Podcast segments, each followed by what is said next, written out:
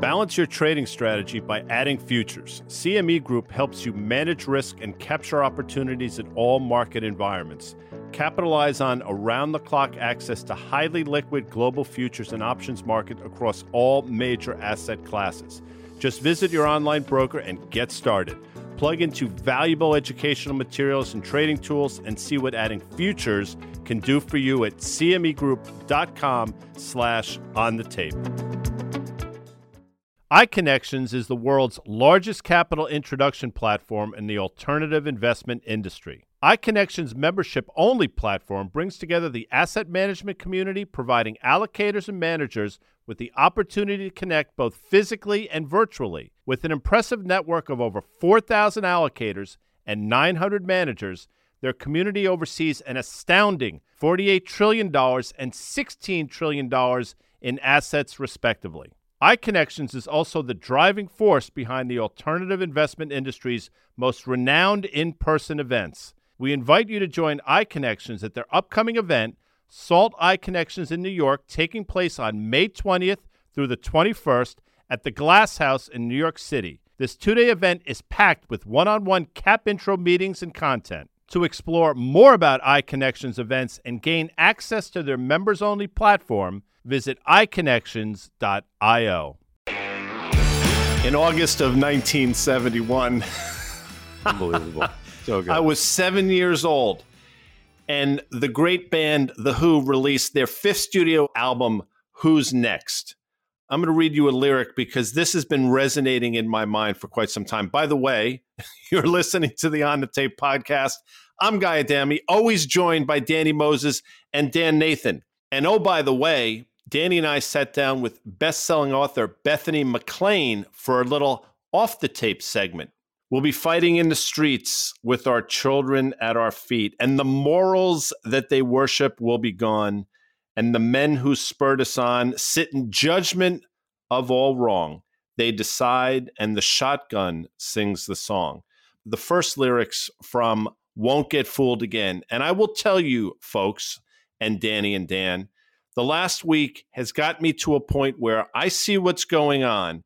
And I was fooled once, but I'm certainly not going to get fooled again because the data that continues to come out, the PPI number we saw earlier this week, the CPI number, the numbers we're seeing on the jobs front all suggest to me that this inflation that everybody seems to think is under control is anything but. And for you naysayers out there that think the Fed is going to stick this landing, Kerri Strug this landing, think again, folks. I will say this. So, what's different than what I thought it was going to be? I thought two things. The economy would be showing signs of, quote, more slowing. It's fits and starts. And I would have thought that inflation would be abating a little bit more. So let's say I'm slightly wrong on both of those. It doesn't change the bearish thesis on the market. If anything, it potentially sucks people in and makes it a little bit worse because I'm looking right now. In one week, the Fed's probability has gone from 9 to 15% of raising rates 50 basis points at their next meeting. And actually, a month ago, at the end of the year, the odds of the Fed funds being 525 to 550 have raised now literally from nothing to 23%. And so we've seen major shifts here in the Fed fund futures. Yeah, well, if you think about how the stock market closed last year, sentiment couldn't have been worse. We had it closing really in a kind of somewhat depressed state. The consensus had come around, I think, in Q4 that the first half of this year was going to be really sluggish. And that was something that I think we had all thought was going to be the case at some point in early 2023, the sort of lag effects from the Fed's tightening so quantitative tightening, and then obviously the rise in Fed funds. It didn't happen. And as soon as it became consensus, I think we all took a step back a little bit and said, "Well, we don't think valuations make a whole heck of a lot of sense for the S&P 500, especially where we think S&P 500 earnings are going to trend to over the course of the first half of the year." I think the speed in which we rallied in the first month six weeks or so, and we seem to be pausing a little bit here. That's the thing that caught us off guard. Are we wrong right now? Am I wrong for a whole host of different reasons? Sure.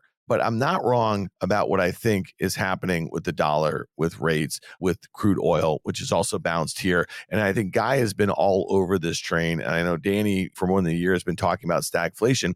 What we're working into right now, despite unemployment where it is, despite those consumer spending numbers or retail sales numbers that we saw, I mean, we're kind of moving into an environment where financial conditions got really loose. They might be getting tighter. Valuations are off the charts right now. And we might actually have just pushed out the economic malaise that is the lag effect of all that tightening to maybe it's Q2 or maybe it's Q3. And if the stock market is a discounting mechanism, right now it's discounting none of that. And so the fact that we have gone from hard landing to soft landing to no landing with Fed funds to Danny's point now, if you look at the futures with a five handle on them, there's no way that the S&P 500 up 7.5% on the year and the NASDAQ up nearly 15% on the year, six weeks in, this is how it ends. It's not how it ends, people. It's been fun to watch this market, the resiliency of the market in the wake of what have been extraordinarily, in my opinion, hot numbers in terms of inflation data and in terms of jobs and those things we play this game from time to time on Fast Money, and we play it here every once in a while. If you had told me, if Danny had said to me, "These are what these numbers will be," where's the S and P going to be at the second or third week of February? I would have said we're easily down a few hundred handles. We're probably visiting 3,800 or thereabouts, and here we are still north of 4,100. So I admire the market's resiliency. What I don't comprehend is how people are dealing with the valuations associated with that. Again, if you were to look at an S&P, for example, trading 4,100 or thereabouts, if you say an 18 multiple, then you're assuming the market's going to come in with about $230 or so worth of earnings, which is a pipe dream. I said it last week, I'll say it again. That's probably 15% at least inflated. And an 18 multiple in this environment is at least two turns too rich. So I'm not sure what people are looking at. I understand the want to be optimistic and the want for the market to go higher, but I look at this to a certain extent as a math problem. I also look at to a certain extent that the Fed could stop tomorrow hiking rates. They're not going to lower rates anytime soon, in my opinion. And if they were, Danny, to lower rates, it's because something broke. It's not because everything is going all so well. Lael Brainard, who was vice chair of the Fed, is now going to the National Economic Council on the White House. And she was the dovish person over there, right? Mm-hmm. So if mm-hmm. anything, everything between the PPI, the CPI, and all the other stuff is his point a little bit more hawkish. And again, we're kind of through earnings season here. So now you're going to rely on what? You're going back to the macro factors, interquarter updates from companies, conferences on people speaking. I will say one thing. The consumer I said this six months ago, three months ago. Never underestimate the U.S. consumer. The same way, guy, mm-hmm. that you underestimated Patrick Mahomes last week. Never underestimate the U.S. consumer and what they are spending right now on travel. I mean, look at Royal Caribbean, look at Marriott, look at Delta, look at what they're saying, and they are booking trips left and right. They really, truly are. God bless them. And I'm thinking in the back of my mind, you know what? Obviously they're still coming out of COVID and they want to have life experiences. But I swear, the moral hazard, it feels like they're spending money thinking that the Fed somehow or the government will bail them out if things get hard again. And that's the only thing I can think of right now because it feels a little bit reckless to me right now. Well, some of the numbers we're seeing in terms of travel, in terms of entertainment, in terms of dining out, I mean, we're at pre COVID levels. And I like the way you snuck in that Patrick Mahomes. Never did I underestimate Patrick. I have a great deal of respect and admiration for him. What I said incorrectly last week was I thought the Eagles were the best team wire to wire. I thought people were underestimating them, and I thought they were going to throttle the Chiefs. And at halftime, Danny, I know it. We didn't talk, but you were saying to yourself, son of a bitch, he's going to be right again. Wrong. When the Eagles were up 10 and Mahomes was limping into the dressing room, you're like, he's going to be right. With that said, quickly, I say this all the time. I never underestimate the U.S. consumers want to spend. I have said that a hundred times on Fast Money, and I'll say it here again on our podcast. What I do take into consideration is the fact that they probably shouldn't be spending in an environment where companies are laying people off, interest rates are going higher, inflation is still a problem, and balance sheets. Everybody talks about the U.S. consumer's balance sheet. Guess what? We are now markedly north of $5 trillion in consumer debt here in the United States. So the spending has been nonstop. Listen to the credit card companies, what's going on with spending. And the rates that people are carrying, if they're carrying a balance on their credit cards, haven't been this high in decades. And so you're about to experience low savings rates, high rates, what that means. So after this kind of spending is over or it slows down a little bit, I think there'll be somewhat of a reckoning. So this week is basically the one year anniversary of the Russian invasion of Ukraine. And I think for a lot of investors, I think it's interesting to think about the NASDAQ topped out in late 2021 when the Fed said they were going to change their tune on the inflation being transitory. So I think investors in those long duration, high valuation assets started selling. We know that. And that correction started in 2021. You know, the S&P 500, which a lot of people were crowding into a lot of those mega cap predominantly tech names, but we also saw a rotation into some other, I guess, deemed to be defensive sort of names. That kept the S&P levitating a little bit. So we made an all-time high in the first week of January. So we think about here we are now, a year later, with Fed funds literally up 5% in one year, which is just truly astounding. Every other headline, guys, is about China, is about the economic Cold War that we are in that's getting hotter.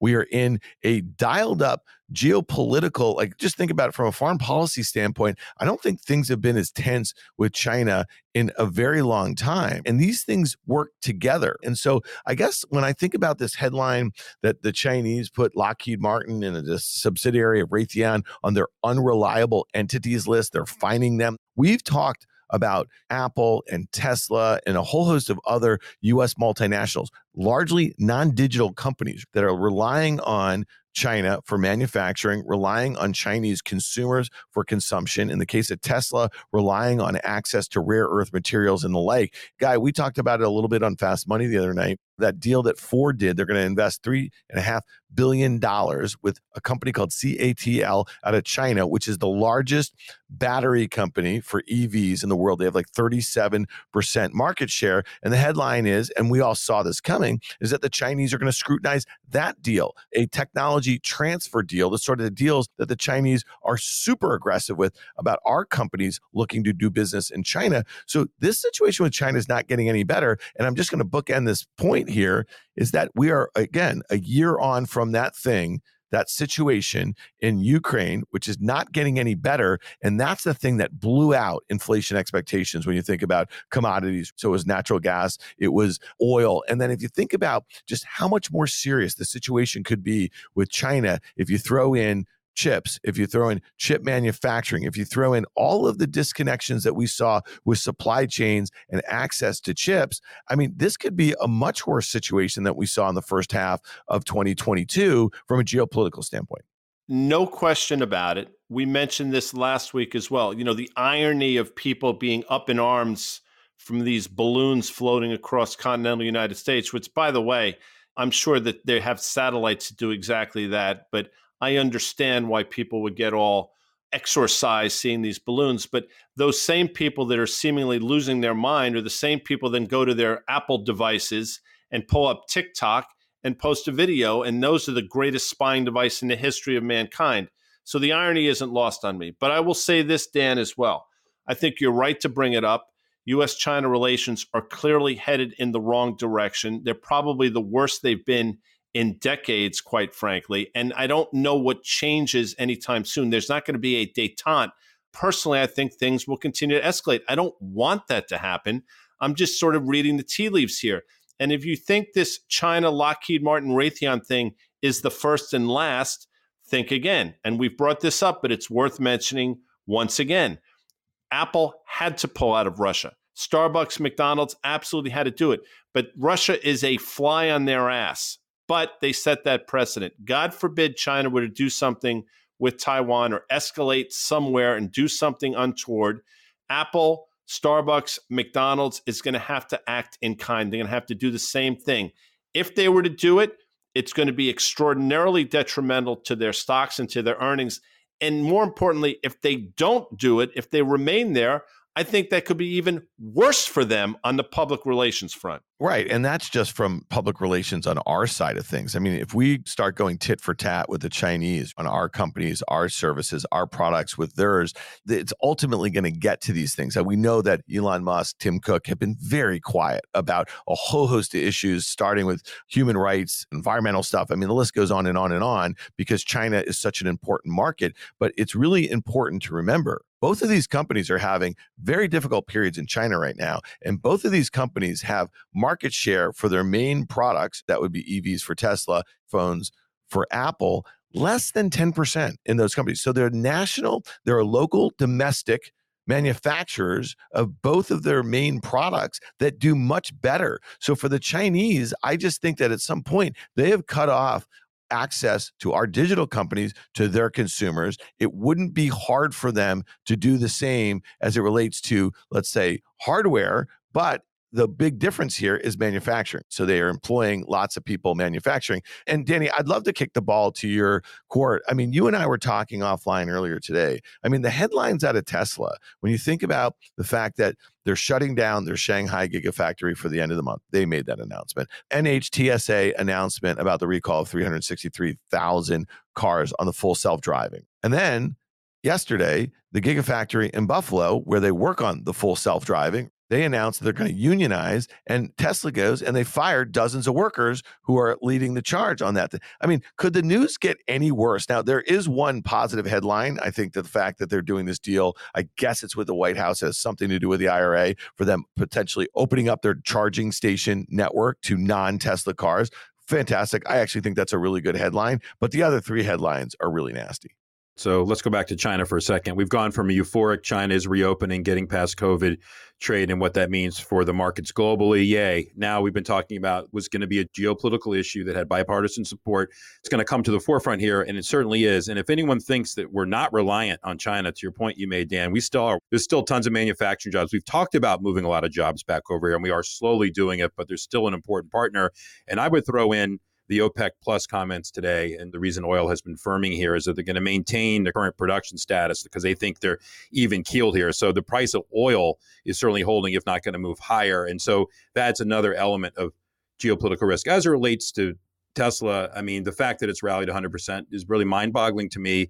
And when I say 100%, I'm really talking about, call it $350 billion in valuation to come back on, which I don't think there's really been any, quote, good news. That being said, it was oversold probably for a period of time and it's still not trading on fundamentals. So shorting a stock on valuation is always a dangerous thing. And it is amazing how much it gets through. And he's still pointing, obviously, Musk to this March 1st day where he has these events and he unleashes product day and all this stuff. And it'll come and go with a a man in a robot suit falling down a stage, or it'll come and go with a glass in the Cybertruck being hit by a rock or whatever. But who cares? It's laughable at this point. It is what it is. I'll stay patient there. So, yes, I've seen worse news, but you're right, Dan. The confluence of events in conjunction with the China news coming out certainly should be worrisome for bulls out there in Tesla.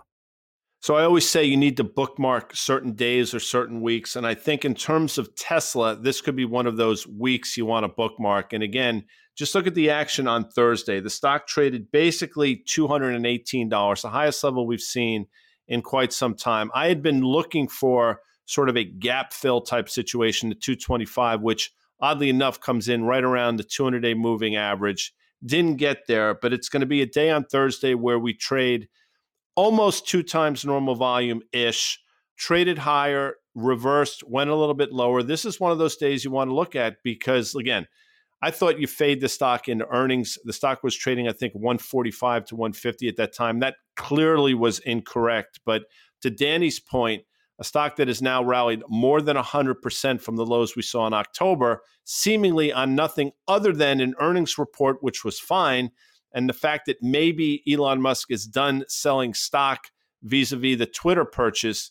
Yeah, I guess. But to double in price over that short period of time on a broader market, by the way, which might be starting to turn, I think you got to look at this very closely now. Yeah, I'll just say this. I mean, if I wasn't short the stock, which I am, and I've been wrong for a couple of weeks now in a big way, I mean, to me, the technicals with the headlines, with the anticipation of this March 1st investor day, I think is really interesting. And, Guy, you bring up that last point about Elon being done selling stock. He still has on the hook for all of that debt that will be resetting at higher interest levels. And he was selling stock south of 150 about a month and a half ago.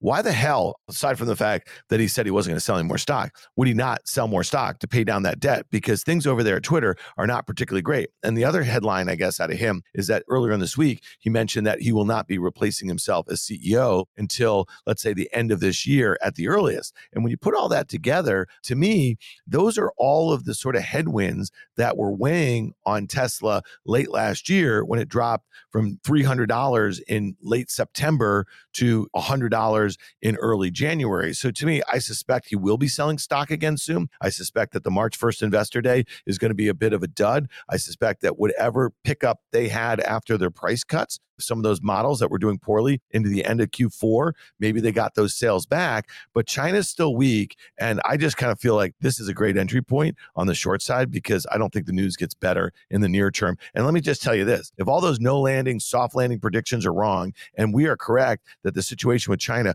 only gets dialed up, this is going to be a really difficult six month period from here on out for Tesla. Yeah, and it's interesting. So if you're looking for a catalyst in terms of the broader market, Danny correctly said earnings season is effectively over, and he's right. Although on February 22nd, so next week, we're going to hear from Nvidia, a stock that has now rallied over 100% since the lows it put in a few months ago. A stock that is now trading approximately 19 times revenue, probably close to 55 times or so forward earnings. A stock that went from reasonably valued a few months ago to once again extraordinarily expensive in this environment. So keep your eyes open because I am hard pressed to put forth a set of circumstances where this stock can build upon the gains we've seen over the last few months. So if you're looking for a potential market moving catalyst, Nvidia's been the poster child both to the downside and the upside. That one I'm looking at next week. I will say, just in general, the market is starting to become a little bit smarter and more cynical. Shopify obviously lost $624 million, lost 49 cents a share. However, on an adjusted basis, they made seven cents, which is a beat, but people kind of saw right through that. So I think the quality of earnings is going to start to matter more. Maybe obviously we're kind of through the fourth quarter reporting, but first will matter. Then one other thing, just the fact that I said there'd be M&A in the energy sector. I didn't know that the energy sector would be buying travel centers, obviously convenience stores, but look at the BP deal for travel center symbol TA, which by the way, obviously didn't leak. I guess Barry Diller didn't have that information, but a $1.3 billion deal and the stock is up 71% today. So again, there's still value out there in certain things. And that obviously is a trend. People want charging stations, BP looking to expand their business away just from gasoline. So I thought that was an interesting deal as well, Dan.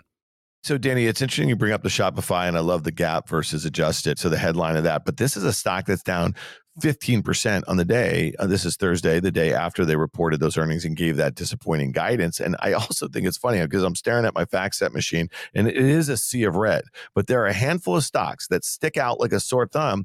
Twilio recently cut 17% of their workforce. Stock is up 15% after their earnings and guidance. Fastly, a company that was, I think the stock was down like 90% from its highs. It's up 16.5% today. Roku up 12%. This was also a stock that was down 85% from its highs. This is at its lows just recently. So some of these stocks reacting, I think they're sending the wrong signal in a way. It's just kind of this is the final capitulation. I think some people who have been short some of these names and not believing the sorts of move that these stocks have had off the lows. Fastly's up 100%. Twilio's up 58%. This is on the year. Roku's up 82%, still down 70 some percent from their highs. This feels like the last gasp of this bear market rally, in my opinion. And I'll make one last point, Danny. If you're also looking again Thursday into the close, Carvana down 13%, Upstart down 11%, Affirm down 8%, Coinbase down 5.5%. The me- some of these other meme names that you watch also getting hit here. So I think this is kind of interesting. It's all coming together. And now finally Tesla's getting hit down 5.5% on that NHTSA headline because I don't know about you guys. I was sitting there staring at those headlines, scrolling on my FactSet machine and wondering why that stock wasn't being hit. And it seems like someone just hit the sell button. Let me add one more name to this product mix, and that, of course, would be the great Facebook. And again, let me emphasize that I was the one that said into earnings, given the run the stock it had from that mid 80s level to a certain 145, 150, I said the correct thing to do, the disciplined thing to do is to take money off the table, get out of the stock into their earnings release. That proved to be incorrect, as the stock obviously had a huge gap to the upside.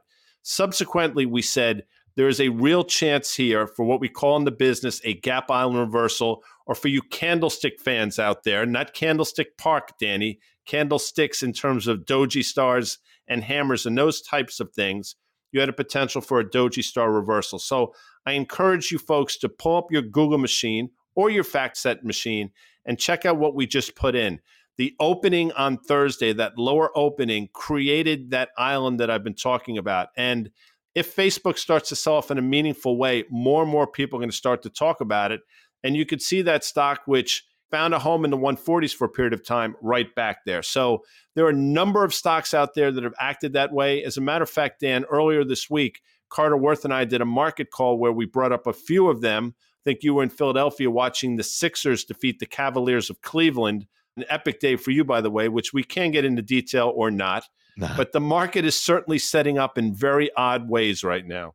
Let's just hit this one thing. And Danny, I'm curious if you found this situation interesting. So, Microsoft did this investment in OpenAI, which was meant to be at the time, this a few years ago, a nonprofit. And it was all of these major Silicon Valley thought leaders and thinking about a responsible AI solution. And it was basically a nonprofit. They invested a billion dollars. And at the time, part of that investment was to get this OpenAI using their cloud, Azure. And so it just took the world by storm. We've talked about it a little bit bit on our pods this chat GPT that was introduced late last year. And it was one of the quickest adoptions by consumers of an app. I think they got to like 30 million in a couple months or something like that. It was doing all these amazing things. And then Microsoft last week, they held this event in Redmond, Washington, and they unveiled this and how they're going to use OpenAI for search in their Bing, their Bing that has no market share versus Google or no notable market share at all as it relates in search. And the thing did really well and the stock rallied a bunch to the tune of, let's say, $50 billion or something like that. On the flip side of that, Google, which owns search advertising as far as market share, they rushed out an announcement about their BARD. This is their large language model that was going to be the thing that they embed in Google search. And it did very poorly at an event in Paris. And that stock sold off 10%. This is a $1.2 trillion market cap company. So almost to the equal amount of what Microsoft had gained. Well, Kevin Roose, New York Times, he's been reporting on this great podcast, Hard Fork, he did with Casey Newton from the platformer. And they've been talking about Microsoft. Clearly, this is something that is a superior product right now to Google, but they're talking about how this could crush Google's margins. And we're not going to go into detail right now about the how and why. But a week later, after all of this, Kevin Roose, the same guy who was praising this on the hard fork, and he went to Redmond, Washington, and he watched he put out a column in the New York Times today on Thursday. We're going to have him actually, guy, on Fast Money tonight, talking about how this AI bot that he's using for Bing, and there is a wait list right now, has basically gone rogue. And we'll put the column in our show notes here, but it's really interesting. So Microsoft's starting to sell off a little bit here. So I find these situations curious. I don't think there's going to be meaningful impact right now as both of these products are in beta, but there were huge market cap moves in both of these names, two of the largest names in the entire market. Again, it's making me think we are getting to an overly frothy place in the markets right now.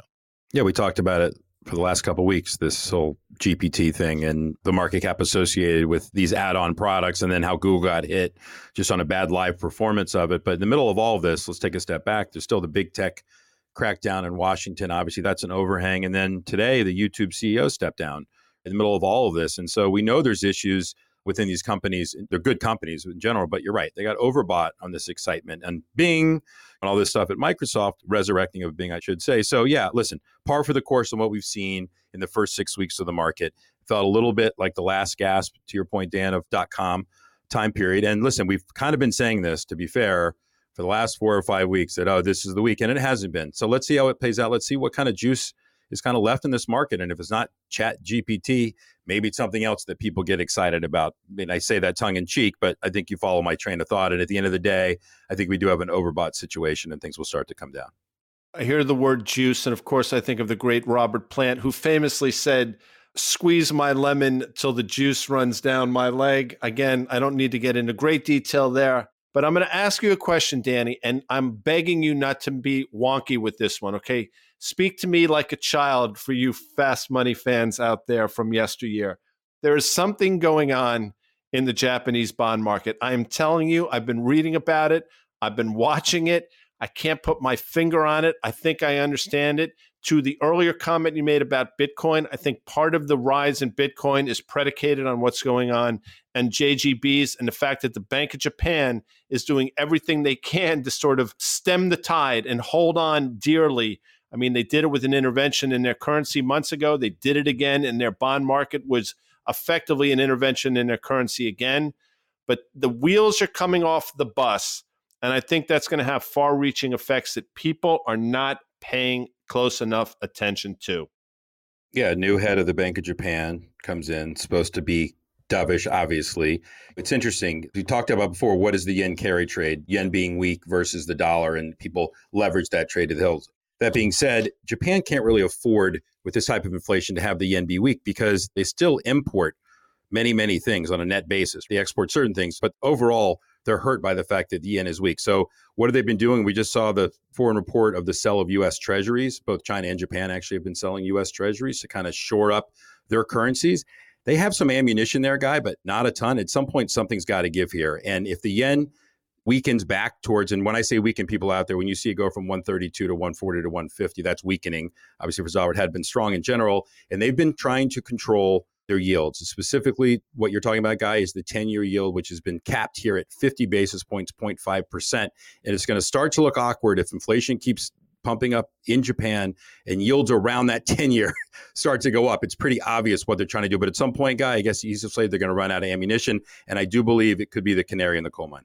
You just mentioned Bitcoin. And again, you got to pull up this one year chart and we'll throw one in the show notes here. This thing touched 25,250 or so. It was the highest level it's been in since late last spring. And it's interesting because again, there was a breakdown level in June at 25,000. It got back up there after getting down to maybe 17,000 or so. That was in August. And then it failed again, made a new low just above 15,000. And here we are on a week where there's no shortage of Fed officials talking about higher rates for longer. And they've just been saying it in the wake of this hotter than expected economic data. On what planet should Bitcoin be rallying off of that? To me, it absolutely makes no sense. So I think it just hit a really interesting technical level. And when you think about just the way that Bitcoin has moved from about 15 and a half thousand to 25 and a quarter thousand in about two months or so doesn't make a whole heck of a lot of sense, especially when you consider what the Fed is saying about rates. And Guy, you've said this, I think, very aptly for the course of, let's say, the last year as this thing was trying to bottom out under 20,000 or so. The thing that kind of motivate Bitcoin once again to the upside is going to be a pivot by the Fed to an easier monetary policy. And that doesn't seem to be on the table right now. I mean, maybe some of the geopolitical risk is working way into these cryptos. But I will say this I find it interesting that Tether is now working with Cantor Fitzgerald to monitor, I guess, or manage their $39 billion portfolio bond. So that'll be interesting to see. I guess they're really trying to make themselves transparent, but I did see that as well. And so, Dan, I don't know if that had a positive impact that they're willing to work with a reputable US broker to kind of do that, but there was something else was out there as well and that's one of the things I think that's gone on is that the change in sentiment from late last year when it seemed like every headline on every major financial publication had to do with SBF or FTX and we turned the page here in January and people just want to forget. And the SEC shut down the staking business of one of these exchanges, Kraken, charged them a large fine. So, for whatever reason, I feel like a lot of investors have just swept a lot of really bad news under the rug because you can't tell me that 2022 was just capped with all of this fraud that went on in this DeFi in and around all of these other crypto projects and that we just turn the page into 2023 and it's over that's not happening people. So to me i just think this ramp in bitcoin this year is one of those things that it's not something that most investors can fade but when you look at that move i think you should expect to see this thing back near its 200 day moving average of 20000 and possibly as low as that 2019 high of 13,000 over the coming months because I think higher for longer HFL people is going to be the thing that deflates a lot of the hopium that exists in all of these markets that we've been talking about for the last half an hour. You are getting closer to some type of regulation. You could look at that as a negative, you could look at that as a positive. So the irony to me has always been that crypto was born of no regulation, no government can touch it, yet they're craving it now because they need guardrails in order to have a legitimate business. And so maybe we're headed a little bit closer to that, Dan, and people feel a little more confident. Again, I'm totally with you. I'm not the crypto guy, and I never was, so wrong person. But if you were trying to have me paint a reason why these things are up and holding up, that's what I would say. Danny, your call on the Chiefs of Kansas City winning the Super Bowl was correct. You did well for yourself. I and would the over. I would and the over and, and the, the, over. over. If you, of you. course, you got to mention that. By the way, that was a cigar over, as they say. I mean, that sucker was over in the third quarter. So bully for you, number one. Given that, I would put your efforts in this season of the NFL C plus by your standards at best. Any other grade you want to give yourself, you know it's sort of grade inflation. D. Number three, Dan mentioned Turning the Page. Of course, the great Bob Seger sang that song, was covered by Metallica, I believe, in 1996 on an album where they also covered the great song Tuesday's Gone by Lynyrd Skynyrd. When we come back, best selling author Bethany McLean, you know her from The Smartest Guys in the Room and All the Devils Are Here. Well, Danny and I are going to have a great conversation with her, so stick around. With CME Group's micro-sized futures and options, you can access the same transparency and liquidity of the benchmark contracts with less upfront financial commitment. Diversify your portfolio and manage your exposure with the flexibility of CME Group micro contracts in crypto, metals, FX, energy, and equity indices. Learn more about what adding futures can do for you at cmegroup.com/micros iConnections is the world's largest capital introduction platform in the alternative investment industry. iConnections membership only platform brings together the asset management community, providing allocators and managers with the opportunity to connect both physically and virtually. With an impressive network of over 4,000 allocators and 900 managers, their community oversees an astounding $48 trillion and $16 trillion in assets, respectively iConnections is also the driving force behind the alternative investment industry's most renowned in person events. We invite you to join iConnections at their upcoming event, Salt iConnections in New York, taking place on May 20th through the 21st at the Glass House in New York City. This two day event is packed with one on one cap intro meetings and content. To explore more about iConnections events and gain access to their members only platform, Visit iConnections.io. Bethany Lee McLean is an American journalist and contributing editor for Vanity Fair magazine. She is known for her writing on the Enron scandal and the 2008 financial crisis. Previous assignments include editor at large, columnist for Fortune, and a contributor to Slate.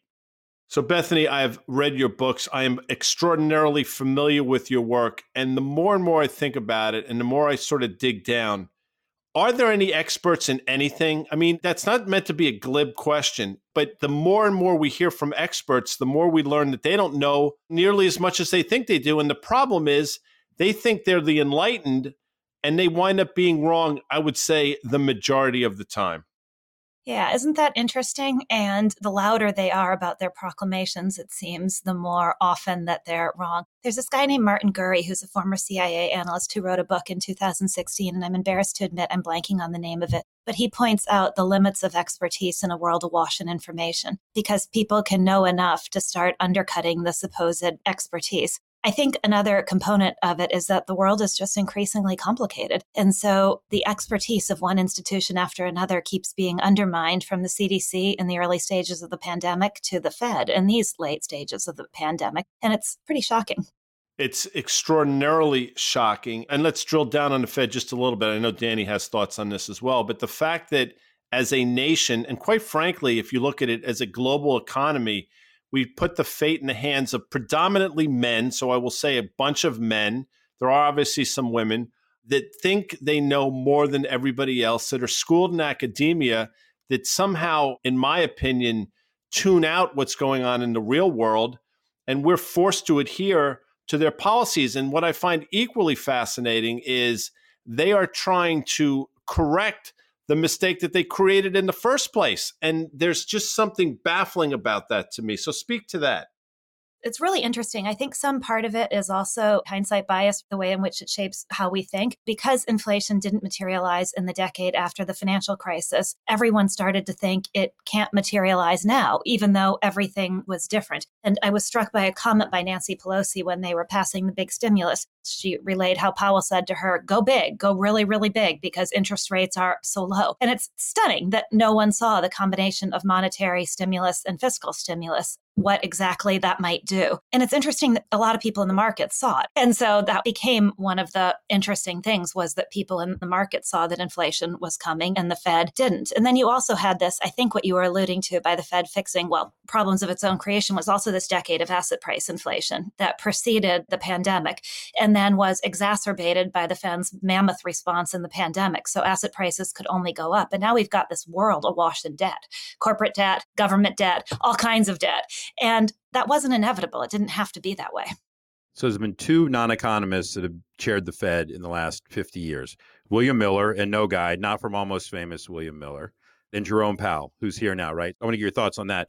I also want to talk about the many books that you've written, the smartest guys in the room or the dumbest guys in the room, however you want to look at it. All the devils are here, obviously. So you've had a great chronology of crises that come and go, big ones, ones that are ongoing, and so forth. So Want to get your thoughts on if you have any comments on a non economist running the Fed, if you even care about that. But secondly, what do you think your next book is going to be if you had to guess?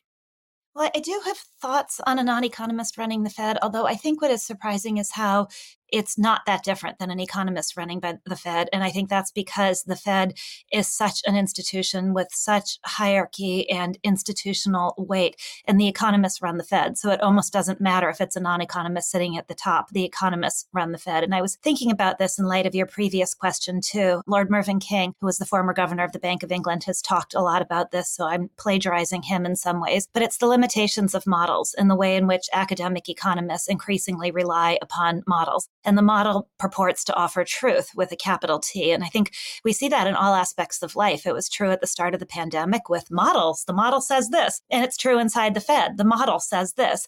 And the reality is, a model is just a hypothesis. It's a way of framing the question so that then you can run the real world evidence coming in against the framing of the question and say, oh, this is how it's actually working. But a model is never truth with a capital T. And I think it's a broader aspect of our world that with increasing complexity, we crave the simplicity of models more and more. And I think that's part of the problem. But I don't think it's just the academics running the Fed. I think it exists throughout layers of our world. In terms of books, Joe Nocera and I have been working on a book about the pandemic for the last almost three years.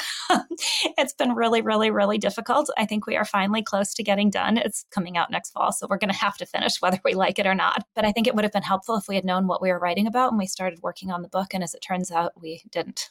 I could listen to you talk all day. You just said a word that resonated with me. It was simplicity. And I want to drill down on that because one of my fears, and I am not saying I'm some enlightened person, by no stretch am I putting my IQ up against yours or Danny's or anybody else for that matter, but I like to think there's a level of rigor with which I do things. Yet simplicity is really what this whole nation seems to be about right now. The attention span, maybe of five or six seconds, the cult of personality, just taking things at face value, all those things I think are leading us down an extraordinarily dangerous path. And the lack of rigor and this thirst for simplicity, I think, could be sort of the undoing of the United States in some ways. Is there some truth to that? I think it's interesting because at the same time, you want simplicity. You want to arrive at simplicity. You want to arrive at clarity. Maybe that's what I'm going for is that what we should be searching for is clarity, not simplicity. And clarity and simplicity aren't the same thing.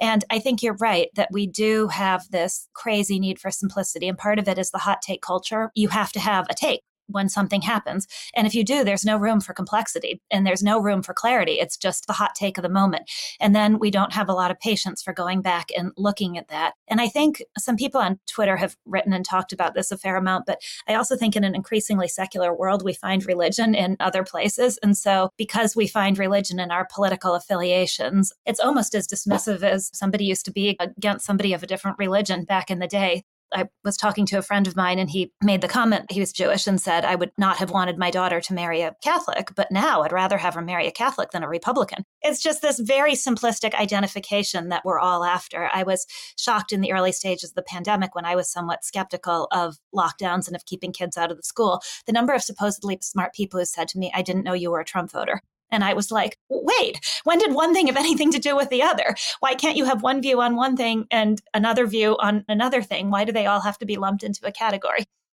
So, just applying common sense in general, which is, I think, is what we're talking about, keep things sensible in general. Let's talk about FTX. A lot of people always were skeptical about not just crypto in general, but maybe FTX specifically. I know you have thoughts there. I want to get your thoughts on that as well as what's going on in Washington with big tech and the breaking up potentially of big tech there on FTX, I think what's the most interesting thing about it to me is I have this framework basically for business gone wrong, white collar wrongdoing, in which it rarely starts with intent to defraud. It usually is the proverbial slippery slope. And rarely are characters 100% venal and corrupt. It's usually some mixture of venality, desperation, rationalization, self delusion, very human characteristics. And so the big question for me about the FTX story is is this proof? Is this evidence of my rule or my framework, or is it actually the exception to the rule? And that if you believe the two people who have pled guilty, who are very close to Sam Bankman Fried, it was deliberate and it was clear cut fraud.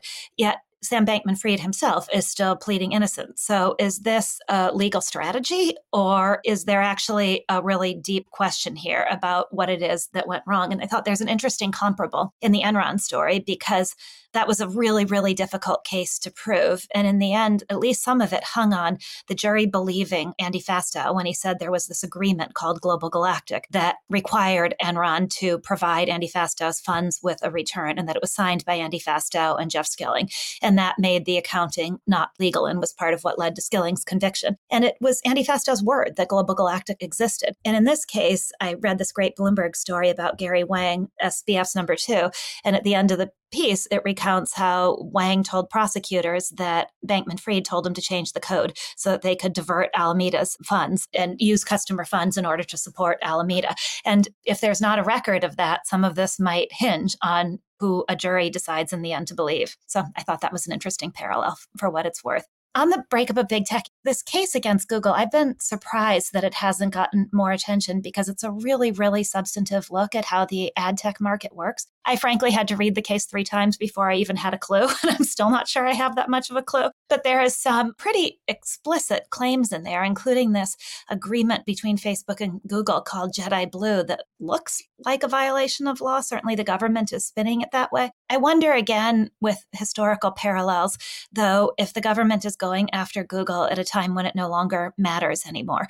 In other words, like with Microsoft, by the time the government went after Microsoft, Microsoft was already losing its monopoly. And now with ChatGPT, is Google on the brink of losing its monopoly anyway? It'll be interesting to see if this case takes on the weight that the Microsoft case did all those years ago.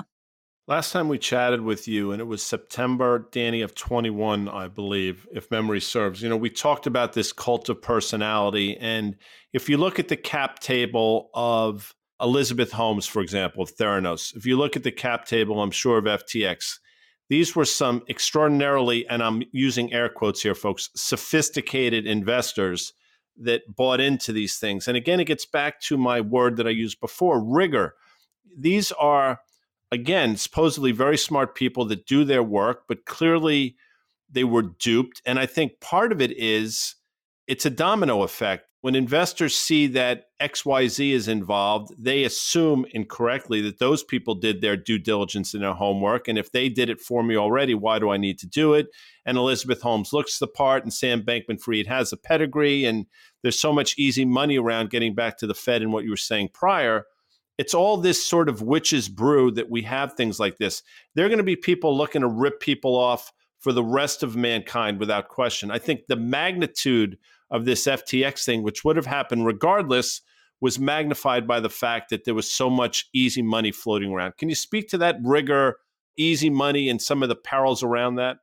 Yeah, well, I'm going to argue with you about one point. You said they were duped. I'm going to say it a little bit differently, which is that they duped themselves. Yes, sorry, but you know what? I you're 100% right. So I should have chose my words have meaning. I learned that in my Goldman Sachs years. So thank you, but please continue. But yes, it's something I've actually thought about since Valeant. I don't know if you guys remember Valeant, the big drug company that imploded a bunch of years back and lost, I don't know, I think the loss was $100 billion. It pales in comparison to some of the stuff that we've seen today. But the thing about Valeant is that some of its investors were supposedly some of the smartest people out there Bill Ackman, Sequoia, others who are really highly regarded. And I've thought since then that one of the big fallacies is that you should do it because somebody else smart is doing it. Because smart people can either make mistakes or they can have a very different set of incentives than you do, and you cannot see clearly what their incentives are. So the idea that an acceptable part of due diligence, to your point about rigor, should be, but XYZ person believes in it, therefore I do too, is just unacceptably lazy, right? And it's going to get you in trouble. Not every time, but it's going to get you in in trouble. For sure, this was part of the end of the spectacular implosion that always comes at the end of a period of extraordinarily cheap capital. And back to the damage that's been done by extraordinarily cheap capital.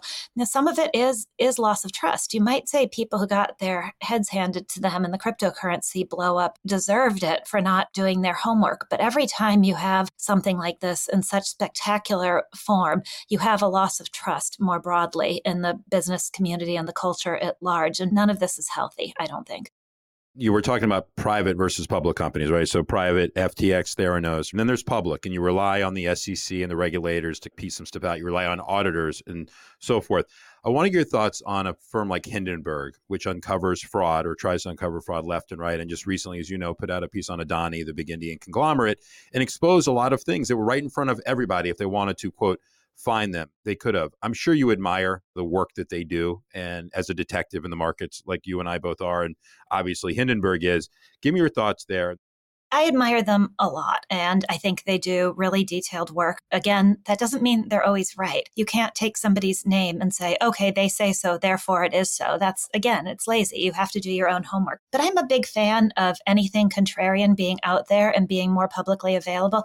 I mean, you guys remember back in the day, around Enron days, there were a whole group of people who were short Enron stock. But if you were an ordinary investor in Kansas, there was no way in hell you were going to know that. All you were going to know was the Wall Street research saying that Enron was a buy and that its stock was going to double in the next 24 months. You were never, ever going to have access to any of the skepticism because that skepticism was kept confined to a really, really tight circle. And so I'm a huge fan of these publicly out there short reports because guess what? Then you have a chance of being able to do your homework. And it doesn't mean they're right. It doesn't mean you have to believe them, but information is supposed to be key, right? So people who are opposed to short sellers putting information out there, but think that anyone who's long a stock should be able to go on CNBC and talk their book, that just makes no sense to me. I think that's intellectually inconsistent. Yeah, listen, if the short report is wrong, it gives the owners of the stock a huge opportunity to buy more. But I wanted to key in specifically on auditors' roles in the public companies because they don't basically certify or stamp approval these kind of adjusted EBITDA and adjusted earnings. It's really for just GAAP accounting for people out there that understand what that is. And you've seen things in recent weeks, to your point about the blooms coming off the rose in these markets, something like Lyft. Lyft has been reporting the same way, but they adjust their numbers and they exclude insurance and a lot of companies that we know exclude warranties and things like that but it's almost as if sometimes it's in the news and investors pay attention to it and sometimes it's not and it feels like we're entering an era where everyone's going to start to scrutinize more so specifically, what is the role of an auditor, the legal role, and what is the common sense role of an auditor in this process? Well, the legal role is to certify the financial statements, right? But that doesn't always seem to work out very well. From Enron to Wirecard to some of the things we've seen with PwC lately. I mean, you would think that in a common sense, ideal world, an accountant is supposed to be a gatekeeper of sorts for investors, right? A way that investors know they can trust the audited financial statements. And yet, there are too many cases of something in that process going wrong for anybody to just smile and say, well, the auditor says it so, therefore I believe it. And I think, again, that's not okay. You should be able to look at the financial statements and trust that because they're audited, you can trust that not only are they accurate, that they're telling you everything that you need to know. I do think, once again, though, back to your points about rigor, that it is incumbent on any investor if you are relying on non GAAP results, if you're adjusted EBITDA in the case of Lyft, it's incumbent on you to understand exactly what adjustments are being made. And there are some adjustments that are legitimate. And then there are other adjustments that you may think are not legitimate and that are being used for cookie jar accounting. And so you just have to understand what they are. When you watch different broadcasts about business and stuff and you hear some of the talking heads by the way of which i am one of them you must just sort of scream in silence when you hear a lot of these people. It must be extraordinarily frustrating. And it goes back to some of the things that danny talks about. There's so few people that do the actual work but last 13 or 14 years specifically a lot of that work is done to sort of show people some of the fallacies that are going on there, but the market continually would bail people out. And the more the market bailed people out, the more the rigorous people got drowned out. Speak to the frustration around that, because I will tell you again, I'm not putting myself in the Danny Moses, Bethany McLean category at all, but it's got to be maddening at a certain point. I don't know. I don't find it maddening. I guess maybe I'm cynical enough that I find it reassuring on some level. If the world really did change so that everybody was doing detailed, thorough homework, I don't know, things would be less interesting, right? There's something to be said for just the theater of it all. But for sure, I think you're making a really important point about the last decade. I mean, if you had listened to the Fed, who was it? Tepper, who made the call, when was it? In 2011 and 2012. And he was just like, everything is a screaming buy. Look at Fed policy. Everything is only going to go up. I can't remember exactly what he said, but it was something along those lines. And he made the right call.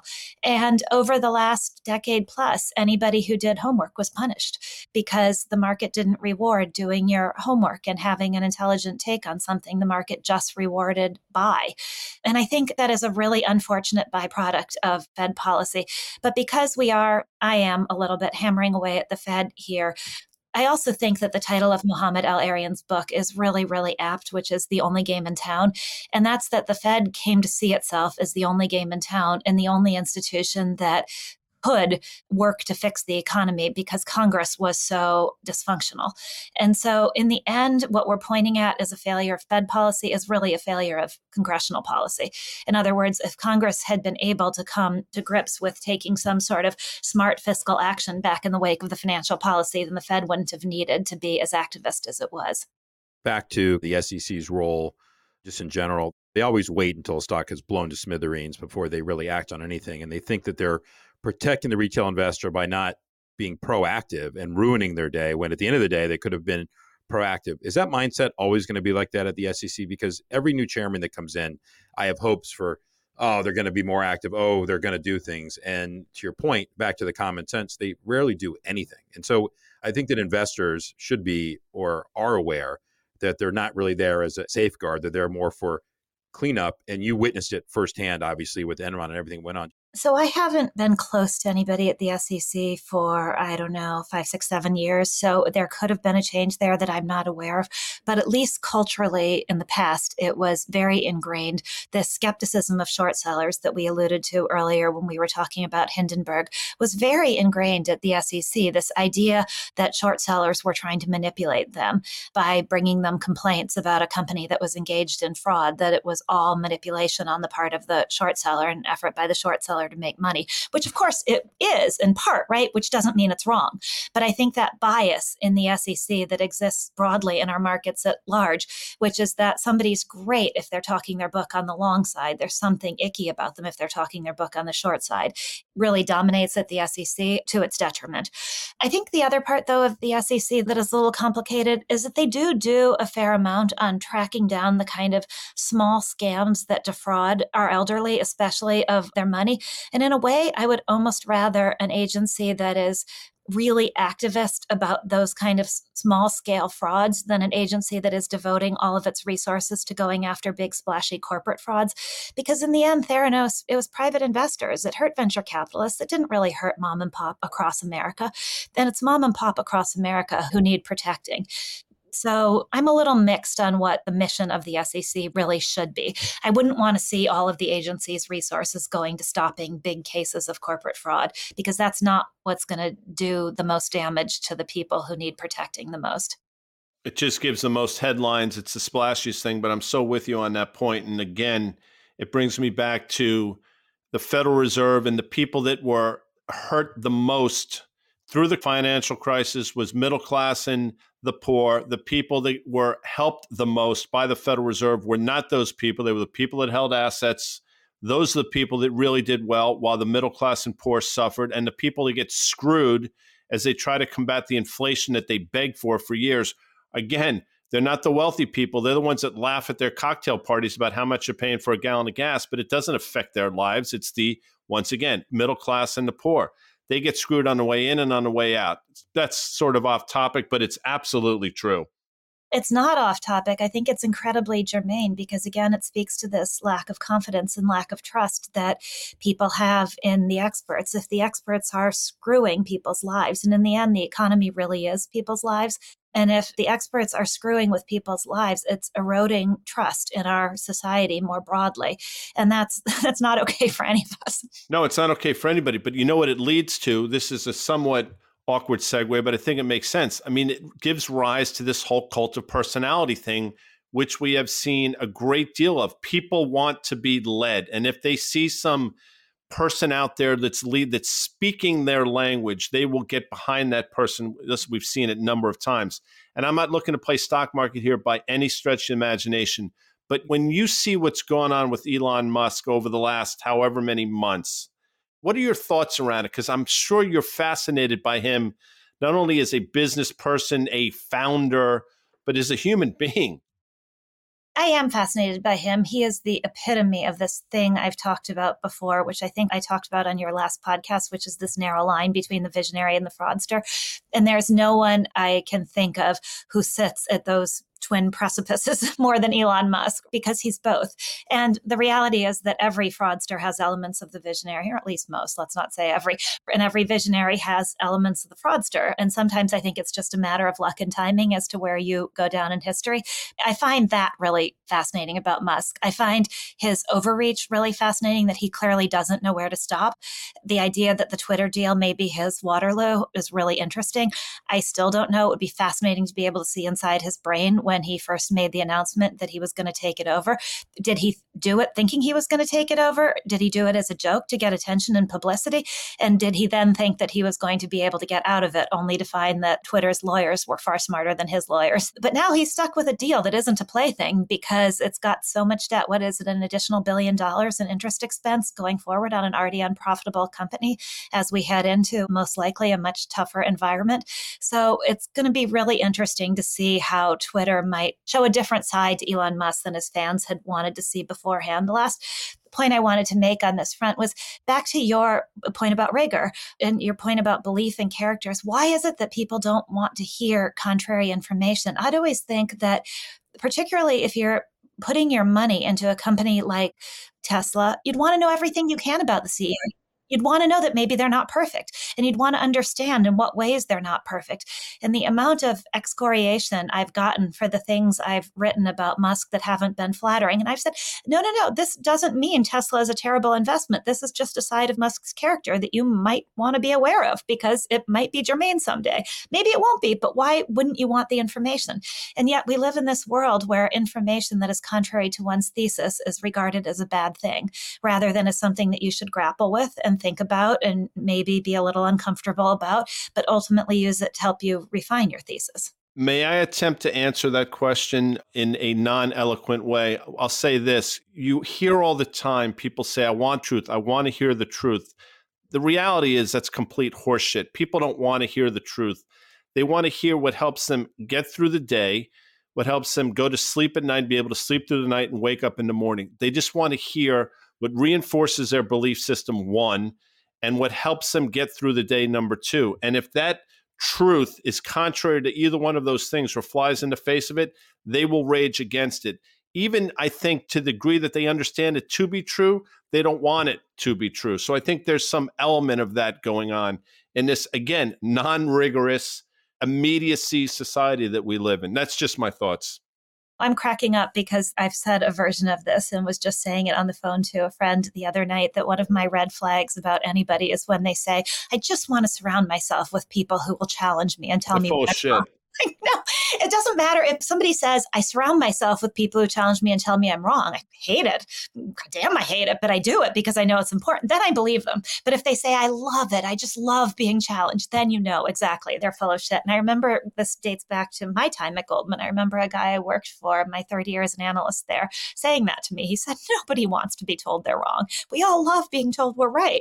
it's just, it's true a person that did it successfully, and there was a book written about it, was Abraham Lincoln, who surround himself with his rivals. And that was a fantastic book. But you think that's happening today? Anyway, I digress. Danny, please. I was going to say, when you're ready to write the book about Tesla, Bethany, please consider me as a potential partner with you on that. That could be really fun. We should talk about per your point about rigor, I mean, part of rigor is being able to deal with the discomfort of hearing things. Part of mental fitness is being able to deal with the discomfort of hearing things you don't want to hear. It's true not just in the business world, but across your life. You have to be able to hear things that you don't want to hear, and you have to keep up with that. It's a muscle, just like the muscle you might build by going to the gym, the muscle of hearing information that isn't pleasing to you. The less you do it, the less you're going to want to do it. And so it is an important part, I think, of mental fitness or rigor or whatever you want to call it. Not a pleasant one, but nor a squat's pleasant. so let me ask you this. How exhausting is that? Because it is exhausting. And that old statement ignorance is bliss i hate to say it it's absolutely true. I mean you see people that go through life blissfully unaware of like the human condition what's going on around them seemingly the happiest people in the world. On a certain level i admire those people. On a different level i'm like i would never want to be those people. And that torment again, I'm not suggesting I'm enlightened by any stretch, but I think you know what I'm saying. I think when you're in touch with the human condition, when you can see both sides of arguments, when you don't live in this blissfully ignorant status, I think it makes life really difficult. What are your thoughts on that? Well, I think it makes life probably more difficult, but also more interesting. And if you fear boredom above all else, as I think sometimes I do, then you'd rather be interested than be comfortable. And I guess I don't have any choice in the matter because I have a 13 year old daughter. So I'm screwed. I'm going to hear things I don't like all day, every day. Mommy, that outfit, why are you wearing that? Mommy, you're an idiot. I know, I, I mean, I know Guy loves this, but it's Simon Garfunkel, the boxer. Man, hears what he wants to hear, disregards the rest back to the Tesla. It is the epitome. It is the poster child for what I think we are heading in in terms of what you can get away with, what people want to believe in, instead of looking at the financials, just following a, an idol or a person around. What inning do you think we are in in the new age of, I didn't even say fraud, but just unraveling of some of these business models that have been not valued bottom up, but kind of valued on personality and just on numbers that are adjusted. Where are we right now? And do you expect names obviously we can't name yet, or I don't know what they are, but that are out there? Are they going to be plentiful, I should say?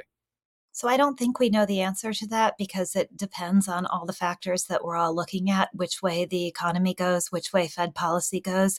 The market meaning investors, are so trained to believe that the Fed is going to come to their rescue if there's any kind of calamity, that we may still be in inning zero because the same thing may happen all over again. And any clarion calls that we're approaching a moment of honesty and of truth may just be drowned out in a fresh wave of monetary stimulus and accommodation and easing of interest rates. And so I don't know. I think if interest rates are still where they are now in a year, we're heading toward the ninth inning. That's baseball, right? Something like that, fourth quarter, ninth inning your sports analogies are showing your disdain for sports in general. Not disdain, it's just ignorance. Um, anyway, if Fed funds rates are where they are now and the Fed is still continuing to tighten in a year, we're going to be in a really different environment than most people in the market have seen in their lifetimes. I think that's exactly right. If you're not following Bethany on Twitter, you're doing it wrong. It's at Bethany Mac 12, which suggests there are 11 others of you prior. I guess. I don't know. You got to read her books. I know, listen, and I think the fact that you and Danny Moses, what do they call it when people collab? Collaborating. Yeah. If you could do that on a Tesla book, shit, I'll wait online to get that sucker signed. I'll be ready. Bethany, thanks for joining us. Thank you so much for having me on. Thanks again to our presenting sponsors, CME Group, iConnections, and FactSet. If you like what you heard, make sure you hit follow and leave us a review. It helps other people find the show, and we also want to hear from you. Email us at contact at riskreversal.com. Derivatives are not suitable for all investors and involve the risk of losing more than the amount originally deposited and any profit you might have made. This communication is not a recommendation or offer to buy, sell, or retain any specific investment or service.